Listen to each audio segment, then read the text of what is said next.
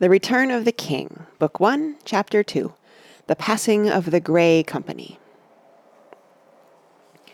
Gandalf was gone, and the thudding hoofs of Shadowfax were lost in the night when Merry came back to Aragorn. He had only a light bundle, for he had lost his pack at Parth Galen, and all he had was a few useful things he had picked up among the wreckage of Isengard. Hasufel was already saddled. Legolas and Gimli with their horse stood close by. So four of the company still remain, said Aragorn. We will ride on together, but we shall not go alone as I thought. The king is now determined to set out at once. Since the coming of the winged shadow, he desires to return to the hills under cover of night. And then whither? said Legolas. I cannot say yet, Aragorn answered. As for the king, he will go to the muster that he commanded at Edoras four nights from now. And there, I think, he will hear tidings of war, and the riders of Rohan will go down to Minas Tirith. But for myself, and any that will go with me... I, for one, cried Legolas, and Gimli with him, said the dwarf. Well, for myself, said Aragorn, it is dark before me.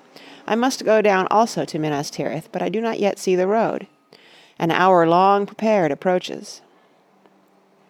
Don't leave me behind, said Merry. I have not been of much use yet, but I don't want to be laid aside, like baggage to be called for when all is over. I don't think the riders will want to be bothered with me now.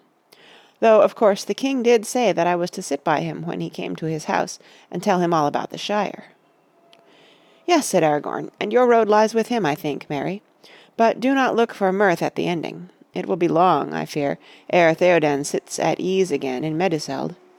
Many hopes will wither in this bitter spring. Soon all were ready to depart. Twenty-four horses, with Gimli behind Legolas, and Merry in front of Aragorn. Presently they were riding swiftly through the night. They had not long passed the mounds at the fords of Isen when a rider galloped up from the rear of their line. My lord, he said to the king, there are horsemen behind us. As we crossed the fords I thought that I heard them. Now we are sure. They are overtaking us riding hard. Theoden at once called a halt. The riders turned about and seized their spears. Aragorn dismounted and set Merry on the ground, and drawing his sword he stood by the king's stirrup. Eomer and his esquire rode back to the rear. Merry felt more like unneeded baggage than ever, and he wondered, if there was a fight, what he should do. Supposing the king's small escort was trapped and overcome, but he escaped into the darkness, alone in the wild fields of Rohan with no idea of where he was in all the endless miles? No good, he thought. He drew his sword and tightened his belt. The sinking moon was obscured by a great sailing cloud, but suddenly it rode out clear again. Then they all heard the sound of hoofs, and at the same moment they saw dark shapes coming swiftly on the path from the fords. The moonlight glinted here and there on the points of spears. The number of the pursuers could not be told, but they seemed no fewer than the king's escort, at the least. When they were some fifty paces off, Eomer cried in a loud voice, Halt! halt! Who rides in Rohan? The pursuers brought their steeds to a sudden stand. A silence followed, and then in the moonlight a horseman could be seen dismounting and walking slowly forward. His hand showed white as he held it up, palm outward, in token of peace, but the king's men gripped their weapons. At ten paces the man stopped. He was tall, a dark, standing shadow. Then his clear voice rang out. Rohan? Rohan, did you say? That is a glad word. We seek that land in haste from long afar. You have found it, said Eomer. When you crossed the fords yonder, you entered it. But it is the realm of Theoden the king. None ride here save by his leave. Who are you? And what is your haste? Halbarad Dunedain, Ranger of the North I am, cried the man.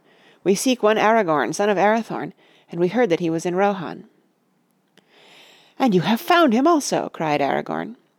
Giving his reins to Merry, he ran forward and embraced the newcomer. Halbarad, he said, of all joys this is the least expected. Merry breathed a sigh of relief. He had thought that this was some last trick of Saruman's, to waylay the king while he had only a few men about him, but it seemed that there would be no need to die in Theoden's defence, not yet at any rate. He sheathed his sword. All is well, said Aragorn, turning back. Here are some of my own kin from the far land where I dwelt. But why they come, and how many they be, Halbarad shall tell us." "I have thirty with me," said Halbarad. "That is all of our kindred that could be gathered in haste. But the brethren Elladan and Elohir have ridden with us, desiring to go to war. We ride as swiftly as we might well, sorry, we rode as swiftly as we might when your summons came." "But I did not summon you," said Aragorn, "save only in wish. My thoughts have often turned to you, and seldom more than to night, yet I have sent no word. But come, all such matters must wait. You find us riding in haste and danger. Ride with us now, if the king will give us leave. Er, sorry, ride with us now, if the king will give us his leave." Theoden was indeed glad of the news. "It is well," he said. "If these kinsmen be in any way like to yourself, my lord Aragorn, thirty such knights will be a strength that cannot be counted by heads." Then the riders set out again, and Aragorn for a while rode with the Dunedain, and when they had spoken of tidings in the north and in the south, Elohir said to him, "I bring word to you from my father. The days are short. If thou art in haste, remember the paths of the dead." "Always my days have seemed to me too short to achieve my desire," answered Aragorn. "But great indeed will be my haste ere I take that road." "That will be seen," said Elohir. "But let us speak no more of these things out, out but let us speak no more of these things upon the open road." And Aragorn said to Halbarad, "What is that that you bear, kinsman?" For he saw that instead of a spear he bore a tall staff, as it were a standard, but it was close furled in a black cloth bound about with many thongs. "It is a gift that I bring you from the Lady of Rivendell," answered Halbarad. "She wrought it in secret, and long was the making. But she also sends words to you. The days now are short. Either our hope cometh, or all hopes end. Therefore I send thee what I have made for thee. Farewell, Elfstone." And Aragorn said, "Now I know what you bear. Bear it still for me a while." And he turned and looked away to the north under the great stars, and then he fell silent and spoke no more while the night's journey lasted. The night was old, and the east grey when they rode up at last from Deeping Combe, and came back to the Hornburg. There they were to lie and rest for a brief while, and take counsel. Merry slept until he was roused by Legolas and Gimli. "The sun is high," said Legolas. "All others are up and doing. Come, Master Sluggard, and look at this place while you may." "There was a battle here three nights ago," said Gimli, "and here Legolas and I played a game that I won only by a single orc. Come and see how it was. And there are caves, Merry, caves of wonder. Shall we visit them, Legolas, do you think?" "Nay, there is no time," said the elf. "Do not spoil the wonder with haste. I have given you my word to return hither with you, if a day of peace and freedom comes again. But it is now near to noon, and at that hour we eat, and then set out again, I hear." Merry got up and yawned. His few hours' sleep had not been nearly enough; he was tired and rather dismal. He missed Pippin, and felt that he was only a burden, while everybody was making plans for speed in a business that he did not fully understand. "Where is Aragorn?" he asked. "In a high chamber of the Burg," said Legolas. "He has neither rested nor slept, I think. He went thither some hours ago, saying that he must take thought, and only his kinsman Halbarad went with him. But some dark doubt or care sits on him." "They are a strange company, these newcomers," said Gimli. "Stout men and lordly they are, and the riders of Rohan look almost as boys beside them, for they are grim men of face worn like weathered rocks for the most part, even as Aragorn himself, and they are silent. "But even as Aragorn they are courteous if they break their silence," said Legolas. "And have you marked the brethren Elladan and Elohir? Elrohir? Less sombre is their gear than the others, and they are fair and gallant as elven lords, and that is not to be wondered at in the sons of Elrond of Rivendell." "Why have they come, have you heard?" asked Merry. He had now dressed, and he flung his great cloak, grey cloak about his shoulders, and the three passed out together towards the ruined gate of the Burg. "They answered a summons, as you heard," said Gimli. "Word came to Rivendell, they say. Aragorn has need of his kindred. Let the Dunedain ride to him in Rohan." But whence this message came they are now in doubt. Gandalf sent it, I would guess." "Nay, Galadriel," said Legolas. "Did she not speak through Gandalf of the Grey of the uh, what? Did she not speak through Gandalf of the ride of the Grey Company from the north?" "Yes, you have it," said Gimli. "The Lady of the Wood. She read many hearts and desires. Now why did we not wish for some of our own kinsfolk, Legolas?" Legolas stood before the gate and turned his bright eyes away north and east, and his fair face was troubled. "I do not think that any would come," he answered. "They have no need to ride to war. War already marches on their own lands." For a while the three companions walked together, speaking of this and that turn of the battle, and then they went down from the broken gate and past the mounds of the fallen on the greensward beside the road, until they stood on Helm's Dyke and looked into the coombe. The Death Down already stood there, black and tall and stony, and the great trampling and scoring of the grass by the Huorns could be plainly seen. The Dunlendings and many men of the garrison of the Burg were at work on the dyke, or in the fields, and about the battered walls behind, yet all seemed strangely quiet a weary valley resting after a great storm. Soon they turned back, and went to the midday meal in the hall of the Burg.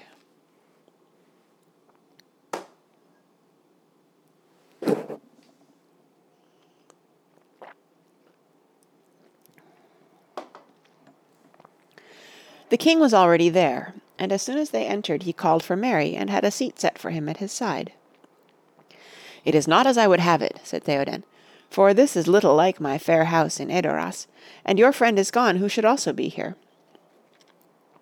But it may be long ere we sit, you and I, at the high table in Meduseld. There will be no time for feasting when I return thither, but come now, eat and drink, and let us speak together while we may, and then you shall ride with me." "May I?" said Merry, surprised and delighted. That would be splendid. He had never felt more grateful for any kindness in words. I am afraid I am only in everybody's way, he stammered, but I should like to do anything I could, you know. I doubt it not, said the king. I have had a good hill pony made ready for you. He will bear you as swift as any horse by the roads that we shall take. For I will ride from the burg by mountain paths, not by the plain, and so come to Edoras by way of Dunharrow, where the Lady Eowyn awaits me. You shall be my esquire, if you will. Is there gear of war in this place, Eomer, that my sword thane could use?" "There are no great weapon hoards here, lord," answered Eomer. "Maybe a light helm might be found to fit him, but we have no mail or sword for one of his stature." "I have a sword," said Merry, climbing from his seat, and drawing from its black sheath his small bright blade. Filled suddenly with love for this old man, he knelt on one knee, and took his hand and kissed it. "May I lay the sword of Meriadoc of the Shire on your lap, Theoden King?" he cried. "Receive my service, if you will." "Gladly will I take it," said the king, and laying his long old hands upon the brown hair of the hobbit, he blessed him. "Rise now, Meriadoc, esquire of Rohan of the household of Meduseld," he said. "Take your sword and bear it unto good fortune. "As a father you shall be to me," said Merry. "For a little while," said Theoden. They talked then together as they ate, until presently Eomer spoke. "It is near the hour that we set for our going, lord," he said. "Shall I bid men sound the horns? But where is Aragorn? His place is empty, and he has not eaten." "We will make ready to ride," said Theoden, "but let word be sent to the Lord Aragorn that the hour is nigh." The king with his guard and Merry at his side passed down from the gate of the Burg to where the riders were assembling on the green. Many were already mounted. It would be a great company, for the king was leaving only a small garrison in the Burg, and all who could be spared were riding to the wapentake at Edoras. A thousand spears had indeed already ridden away at night, but still there would be some five hundred more to go with the king, for the most part men from the fields and dales of Westfold. A little apart the rangers sat, silent, in an ordered company, armed with spear and bow and sword. They were clad in cloaks of dark grey, and their hoods were cast now over helm and head. Their horses were strong and of proud bearing, but rough-haired, and one stood there without a rider, Aragorn's own horse that they had brought from the north. Roheryn was his name. There was no gleam of stone or gold, nor any fair thing in all their gear and harness, nor did the riders bear any badge or token, save only that each cloak was pinned upon the left shoulder by a brooch of silver shaped like a rayed star.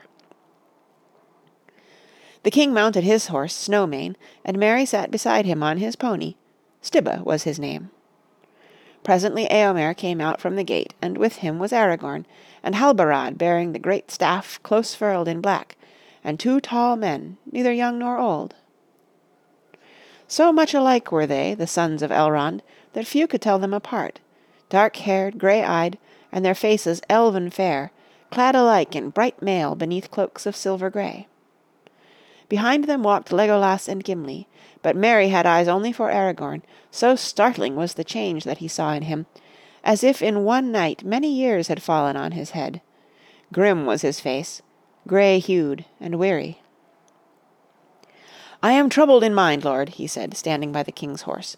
I have heard strange words, and I see new perils far off. I have laboured long in thought, and now I fear that I must change my purpose. Tell me, Theoden, you ride now to Dunharrow. How long will it be ere you come there? It is now a full hour past noon, said Eomer. Before the night of the third day from now we should come to the hold. The moon will then be one night past his full, and the muster that the king commanded will be held the day after. More speed we cannot make, if the strength of Rohan is to be gathered. Aragorn was silent for a moment. Three days, he murmured, and the muster of Rohan will only be begun, but I see that it cannot now be hastened. He looked up, and it seemed that he had made some decision. His face was less troubled. Then, by your leave, lord, I must take new counsel for myself and my kindred. We must ride our own road, and no longer in secret. For me the time of stealth has passed. I will ride east by the swiftest way, and I will take the paths of the dead. The paths of the dead, said Theoden, and trembled. Why do you speak of them? Eomer turned and gazed at Aragorn, and it seemed to Merry that the faces of the riders that sat within hearing turned pale at the words. If there be in truth such paths, said Theoden, their gate is in Dunharrow, but no living man may pass it. Alas, Aragorn, my friend, said Eomer, I had hoped that we should ride to war together, but if you seek the paths of the dead, then our parting is come, and it is little likely that we shall ever meet again under the sun. That road I will take none the less, said Aragorn, but I say to you, Eomer, that in battle we may yet meet again, though all the hosts of Mordor should stand between. You will do as you will, my lord Aragorn, said Theoden. It is your doom, maybe, to tread strange paths that others dare not. This parting grieves me, and my strength is lessened by it, but now I must take the mountain roads and delay no longer. Farewell!" "Farewell, lord," said Aragorn. "Ride unto great renown. Farewell, Merry, I leave you in good hands, better than we hoped when we hunted the orcs in Fangorn. Legolas and Gimli will still hunt with me, I hope, but we shall not forget you." "Good-bye," said Merry. He could find no more to say. He felt very small, and he was puzzled and depressed by all these gloomy words. More than ever he missed the unquenchable cheerfulness of Pippin. The riders were ready and their horses were fidgeting. He wished they would start and get it over. Now Theoden spoke to Eomer, and he lifted up his hand and cried aloud, and with that word the riders set forth. They rode over the dike and down the coombe, and then, turning swiftly eastwards, they took a path that skirted the foothills for a mile or so, until bending south it passed back among the hills and disappeared from view. Aragorn rode to the dike and watched till the king's men were far down the coombe. Then he turned to Halbarad. There go three that I love, and the smallest not the least, he said. He knows not to what end he rides, yet if he knew, he still would go on. A little people, but of great worth are the Shire folk, said Halbarad. Little do they know of our long labour for the safe keeping of their borders, and yet I grudge it not. And now our fates are woven together, said Aragorn, and yet, alas, here we must part. Well, I must eat a little, and then we must also hasten away. Come, Legolas and Gimli, I must speak with you as I eat. Together they went back into the Burg, Yet for some time Aragorn sat silent at the table in the hall, and the others waited for him to speak. "Come," said Legolas at last, "speak and be comforted, and shake off the shadow. What has happened since we came back to this grim place in the grey morning?" "A struggle somewhat grimmer for my part than the battle of the Hornburg," answered Aragorn. "I have looked in the stone of Orthanc, my friends." "You have looked in that accursed stone of wizardry?" exclaimed Gimli, with fear and astonishment in his face. "Did you say aught to him? Even Gandalf feared that encounter." "You forget to whom you speak," said Aragorn sternly, and his eyes glinted. "What do you fear that I should say to him? Did I not openly proclaim my title before the doors of Edoras? Nay, Gimli," he said in a softer voice, and the grimness left his face. He looked like one who has laboured in sleepless pain for many nights. "Nay, my friends, I am the lawful master of the stone, and I had both the right and the strength to use it, or so I judged. The right cannot be doubted. The strength was enough barely." He drew a deep breath. It was a bitter struggle, and the weariness is slow to pass. I spoke no word to him, and in the end I wrenched the stone to my own will. That alone he will find hard to endure. And he beheld me. Yes, Master Gimli, he saw me, but in other guise than you see me here. If that will aid him, then I have done ill, but I do not think so. To know that I lived and walked the earth was a blow to his heart, I deem, for he knew it not till now. The eyes in Orthanc did not see through the armour of Theoden, but Sauron has not forgotten Isildur and the sword of Elendil.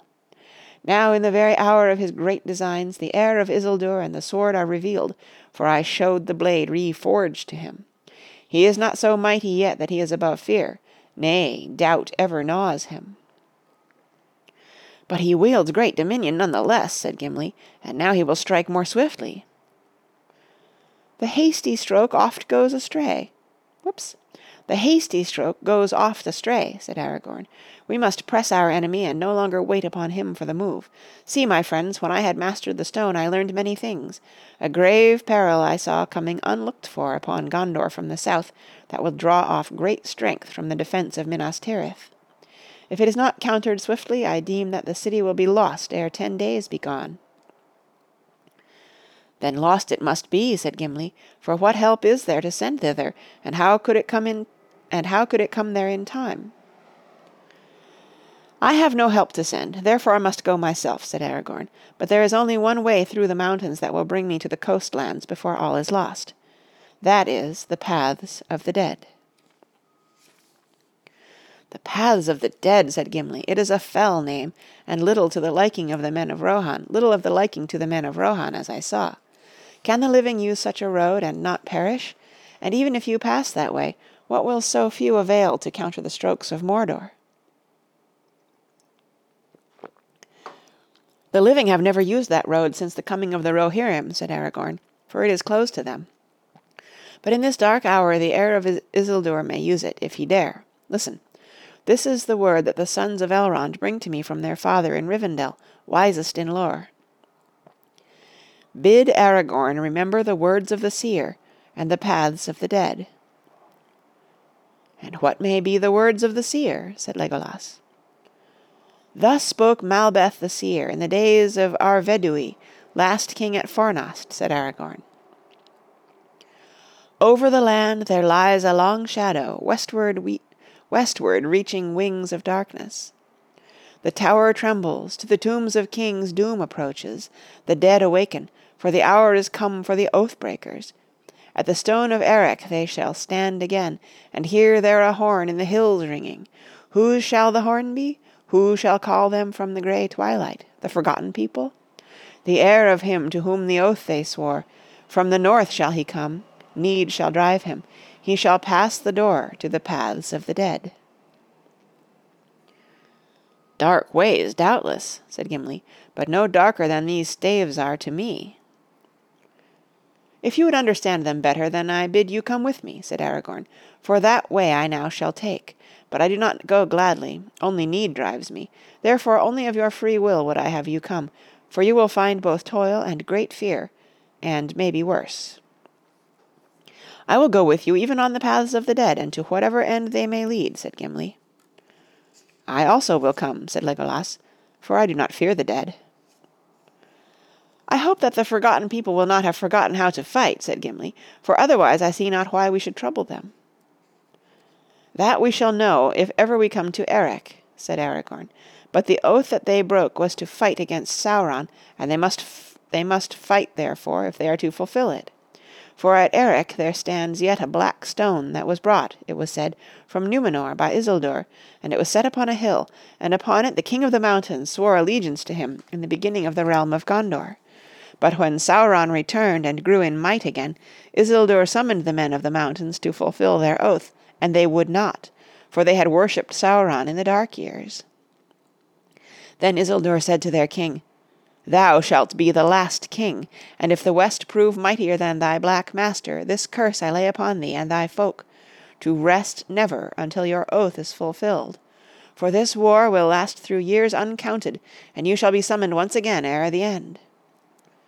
And they fled before the wrath of Isildur, and did not dare to go forth to war on Sauron's part, and they hid themselves in secret places in the mountains, and had no dealings with other men, but slowly dwindled in the barren hills and the terror of the sleepless dead lies about the hill of Erech and all places where that people lingered. But that way I must go, since there are none living to help me. He stood up. Come, he cried, and drew his sword, and it flashed in the twilit hall of the burg. To the stone of Erech I seek the paths of the dead. Come with me who will.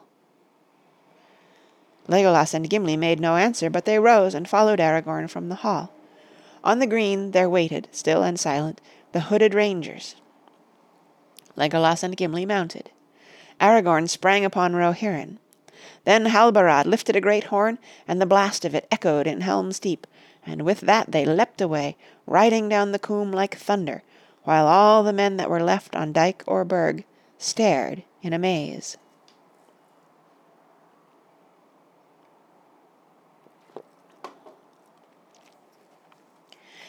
And while Theoden went by slow paths in the hills, the Grey Company passed swiftly over the plain, and on the next day in the afternoon they came to Edoras, and there they halted only briefly, ere they passed up the valley, and so came to Dunharrow as darkness fell. The Lady Eowyn greeted them and was glad of their coming, for no mightier men had she seen than the Dunedain and their fair and the fair sons of Elrond, but on Aragorn most of all her eyes rested. And when they sat at supper with her, they talked together, and she heard of all that had passed since Theoden rode away, concerning which only hasty tidings had yet reached her, and when she heard of the battle in Helm's Deep, and the great slaughter of their foes, and the charge of Theoden and his knights, then her eyes shone. But at last she said, Lords, you are weary, and shall now go to your beds with such ease as can be contrived in haste, but to-morrow fairer housing shall be found for you. But Aragorn said, Nay, lady, be not troubled for us. If we may lie here to-night and break our fast to-morrow, it will be enough, for I ride on an errand most urgent, and with the first light of morning we must go. She smiled on him and said, Then it was kindly done, lord, to ride so many miles out of your way to bring tidings to Eowyn and to speak with her in her exile. Indeed, no man would count such a journey wasted, said Aragorn, and yet, lady, I could not have come hither if it were not that the road which I must take leads me to Dunharrow. And she answered as one that likes not what is said. Then, lord, you are astray, for out of Harrowdale no road runs east or south, and you had best return as you came. Nay, lady, said he, I am not astray, for I walked in this land ere you were born to grace it. There is a road out of this valley, and that road I shall take. To-morrow I shall ride by the paths of the dead. Then she stared at him as one that is stricken, and her face blanched, and for long she spoke no more, while all sat silent. But, Aragorn, she said at last, is it then your errand to seek death? For that is all that you will find on that road. They do not suffer the living to pass. They may suffer me to pass, said Aragorn, but at the least I will adventure it. No other road will serve. But this is madness, she said, for here are men of renown and prowess, whom you should not take into the shadows, but should lead to war, where men are needed. I beg you to remain and ride with my brother, for then all our hearts will be gladdened and our hope be the brighter. It is not madness, lady, he answered, for I go on a path appointed. But those who follow me do so of their own free will, and if they wish now to remain and ride with the Rohirrim they may do so. But I shall take the paths of the dead, alone if needs be. Then they said no more, and they ate in silence, but her eyes were ever upon Aragorn, and the others saw that she was in great torment of mind. At length they arose and took their leave of the lady, and thanked her for her care, and went to their rest. But as Aragorn came to the booth where he was to lodge with Legolas and Gimli, and his companions had gone in, there came the Lady Eowyn after him and called to him. He turned and saw her as a glimmer in the night, for she was clad in white, but her eyes were on fire. Aragorn, she said, why will you go on this deadly road? Because I must, he said. Only so can I see any hope of doing my part in the war against Sauron. I do not choose paths of peril, Eowyn. Were I to go where my heart dwells, far in the north I would now be wandering in the fair valley of Rivendell.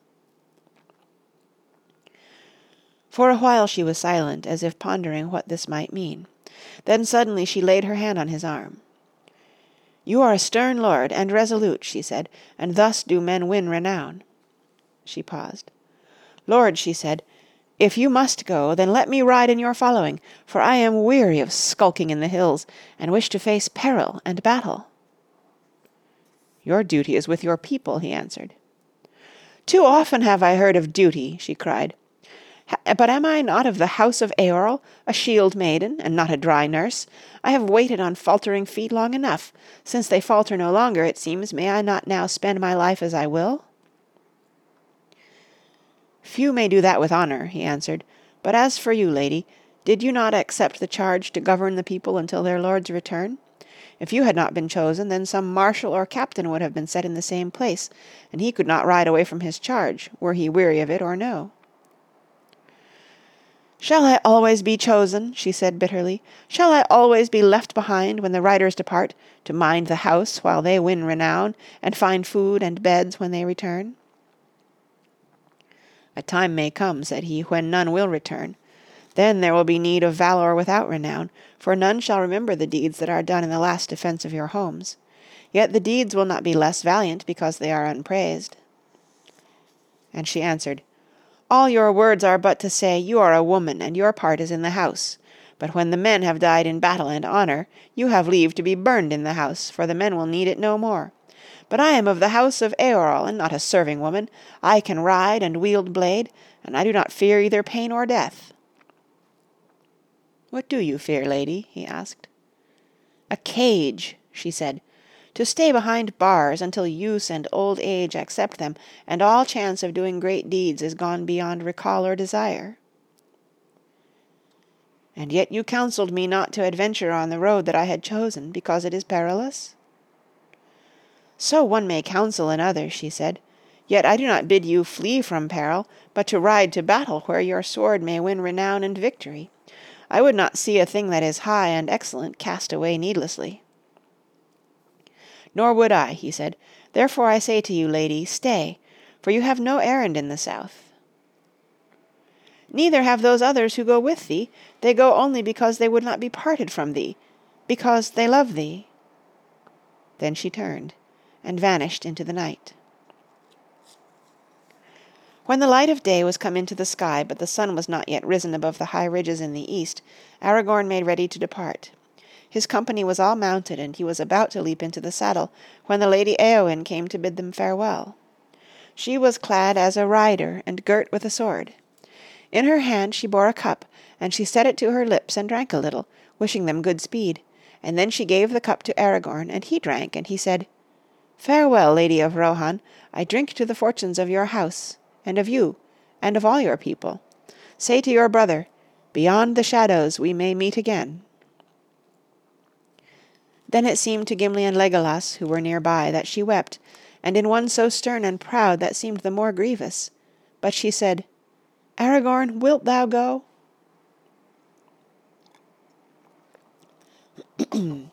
I will, he said. Then wilt thou not let me ride with this company as I have asked?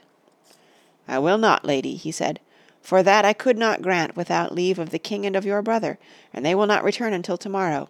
But I count now every hour, indeed every minute. Farewell." Then she fell on her knees, saying, "I beg thee." "Nay, lady," he said, and taking her by the hand he raised her. Then he kissed her hand, and sprang into the saddle and rode away, and did not look back, and only those who knew him well and were near to him saw the pain that he bore.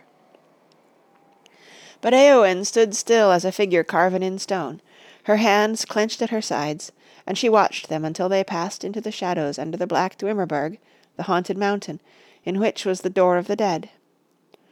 When they were lost to view she turned, stumbling as one that is blind, and went back to her lodging.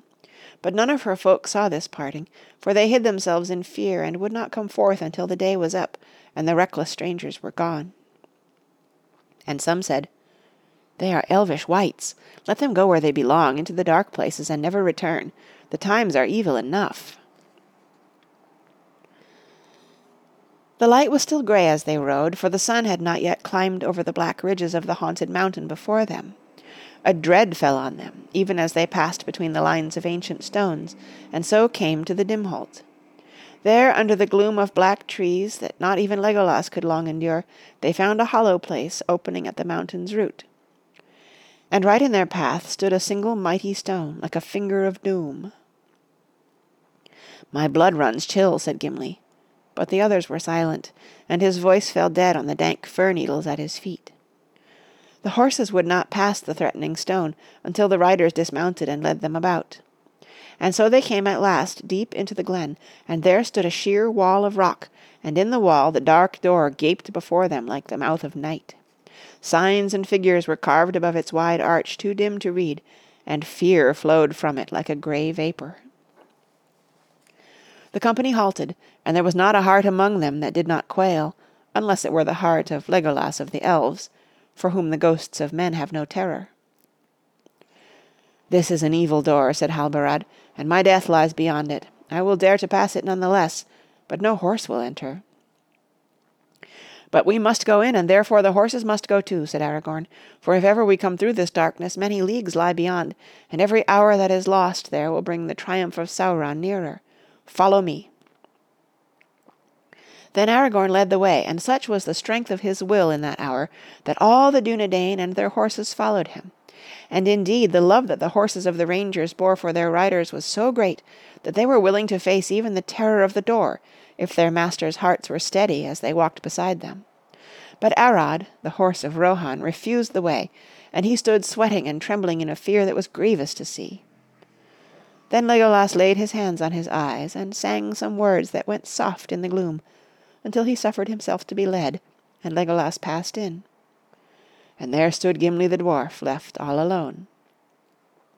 His knees shook, and he was wroth with himself. Here is a thing unheard of, he said. An elf will go underground, and a dwarf dare not. With that he plunged in, but it seemed to him that he dragged his feet like lead over the threshold, and at once a blindness came upon him, even upon Gimli, Glóin's son, who had walked unafraid in many deep places of the world.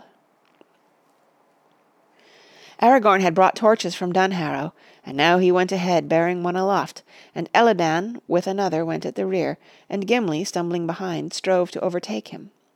He could see nothing but the dim flame of the torches, but if the company halted there seemed an endless whisper of voices all about him, a murmur of words in no tongue that he had ever heard before.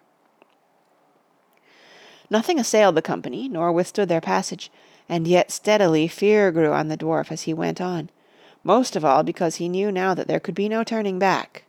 All the paths behind were thronged by an unseen host that followed in the dark. So time unreckoned passed, until Gimli saw a sight that he was ever afterwards loath to recall.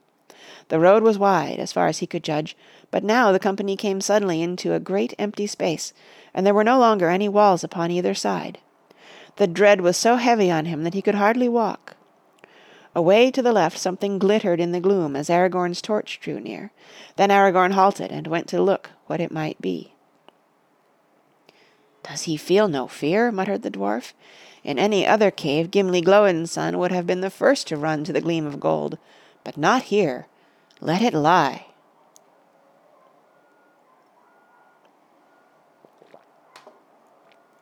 Nonetheless he drew near and saw Aragorn kneeling, while Elladan held aloft both torches. Before him were the bones of a mighty man. He had been clad in mail, and still his harness lay there whole, for the cavern's air was as dry as dust, and his hauberk was gilded. His belt was of gold and garnets, and rich with gold was the helm upon his bony head face downward on the floor. He had fallen near the far wall of the cave, as now could be seen, and before him stood a stony door, closed fast. His finger bones were still clawing at the cracks. A notched and broken sword lay by him, as if he had hewn at the rock in his last despair. Aragorn did not touch him, but after gazing silently for a while he rose and sighed. Hither shall the flowers of simbelmynë come never unto world's end, he murmured. Nine mounds and seven there are now green with grass, and through all the long years he was lain at the door that he could not unlock. Whither does it lead? Why would he pass? None shall ever know. For that is not my errand, he cried, turning back and speaking to the whispering darkness behind. Keep your hoards and your secrets hidden in the accursed years. Speed only we ask. Let us pass, and then come. I summon you to the stone of Erech. There was no answer, unless it were an utter silence more dreadful than the whispers before, and then a chill blast came in which the torches flick oops. And then a chill blast came in which the torches flickered and went out, and could not be rekindled. Of the time that followed, one hour or many, Gimli remembered little. The others pressed on, but he was ever hindmost, pursued by a groping horror that seemed always just about to seize him, and a rumour came after him like the shadow sound of many feet. He stumbled on until he was crawling like a beast on the ground, and felt that he could endure no more. He must either find an ending and escape, or run back in madness to meet the following fear. Suddenly he heard the tinkle of water, a sound hard and clear as a stone falling into a dream of dark shadow. Light grew, and lo! the company passed through another gateway, high arched and broad, and a rill ran out beside them, and beyond, going steeply down, was a road between sheer cliffs, knife edged against the sky far above. So deep and narrow was that chasm that the sky was dark, and in it small stars glinted. Yet as Gimli after learned it was still two hours ere sunset of the day on which they had set out from Dunharrow, though for all that he could tell though for all that he could then tell it might have been twilight in some later year, or in some other world. The company now mounted again, and Gimli returned to Legolas. They rode in file, and evening came on, and a deep blue dusk, and still fear pursued them. Legolas, turning to speak to Gimli, looked back, and the dwarf saw before his face the glitter in the elf's bright eyes. Behind them rode Elladan, last of the company, but not the last of those that took the downward road. "The dead are following," said Legolas. "I see shapes of men and of horses, and pale banners like shreds of cloud, and spears like winter thickets on a misty night. The dead are following. "Yes, the dead ride behind. They have been summoned," said Elladan. The company came at last out of the ravine, and suddenly, as if they had issued from a crack in a wall whoops! The company came at last out of the ravine, as suddenly as if they had issued from a crack in a wall, and there lay the uplands of a great vale before them, and the stream beside them went down with a cold voice over many falls. "Where in Middle earth are we?" said Gimli, and Elladan answered, "We have descended from the uprising of the Morthond, the long chill river that flows at last to the sea that washes the walls of Dol Amroth. You will not need to ask hereafter how comes its name. Blackroot, men call it." The Morthond Vale made a great bay that beat up against the sheer northern sheer southern faces of the mountains.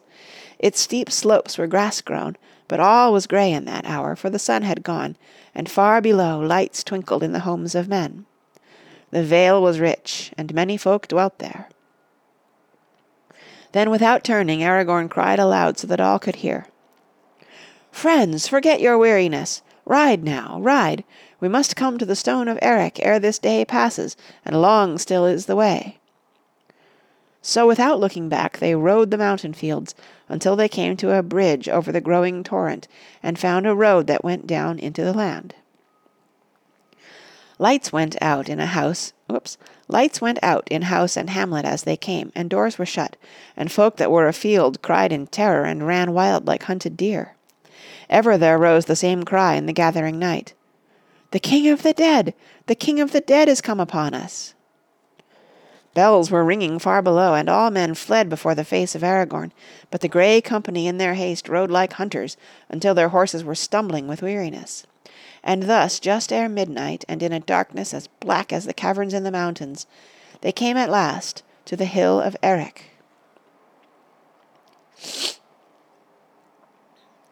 Long had the terror of the dead lain upon that hill and upon the empty fields about it.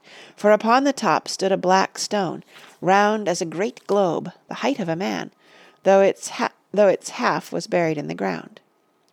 Unearthly it looked, as though it had fallen from the sky, as some believed, but those who remembered still the lore of Westernesse told that it had been brought out of the ruin of Numenor and there set by Isildur at his landing.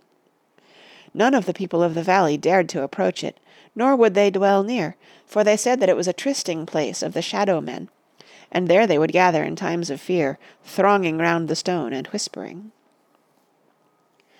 To that stone the company came and halted in the dead of night.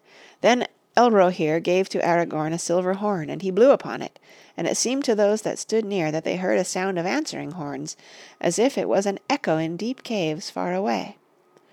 No other sound they heard, and yet they were aware of a great host gathered all about the hill on which they stood, and a chill wind like the breath of ghosts came down from the mountains.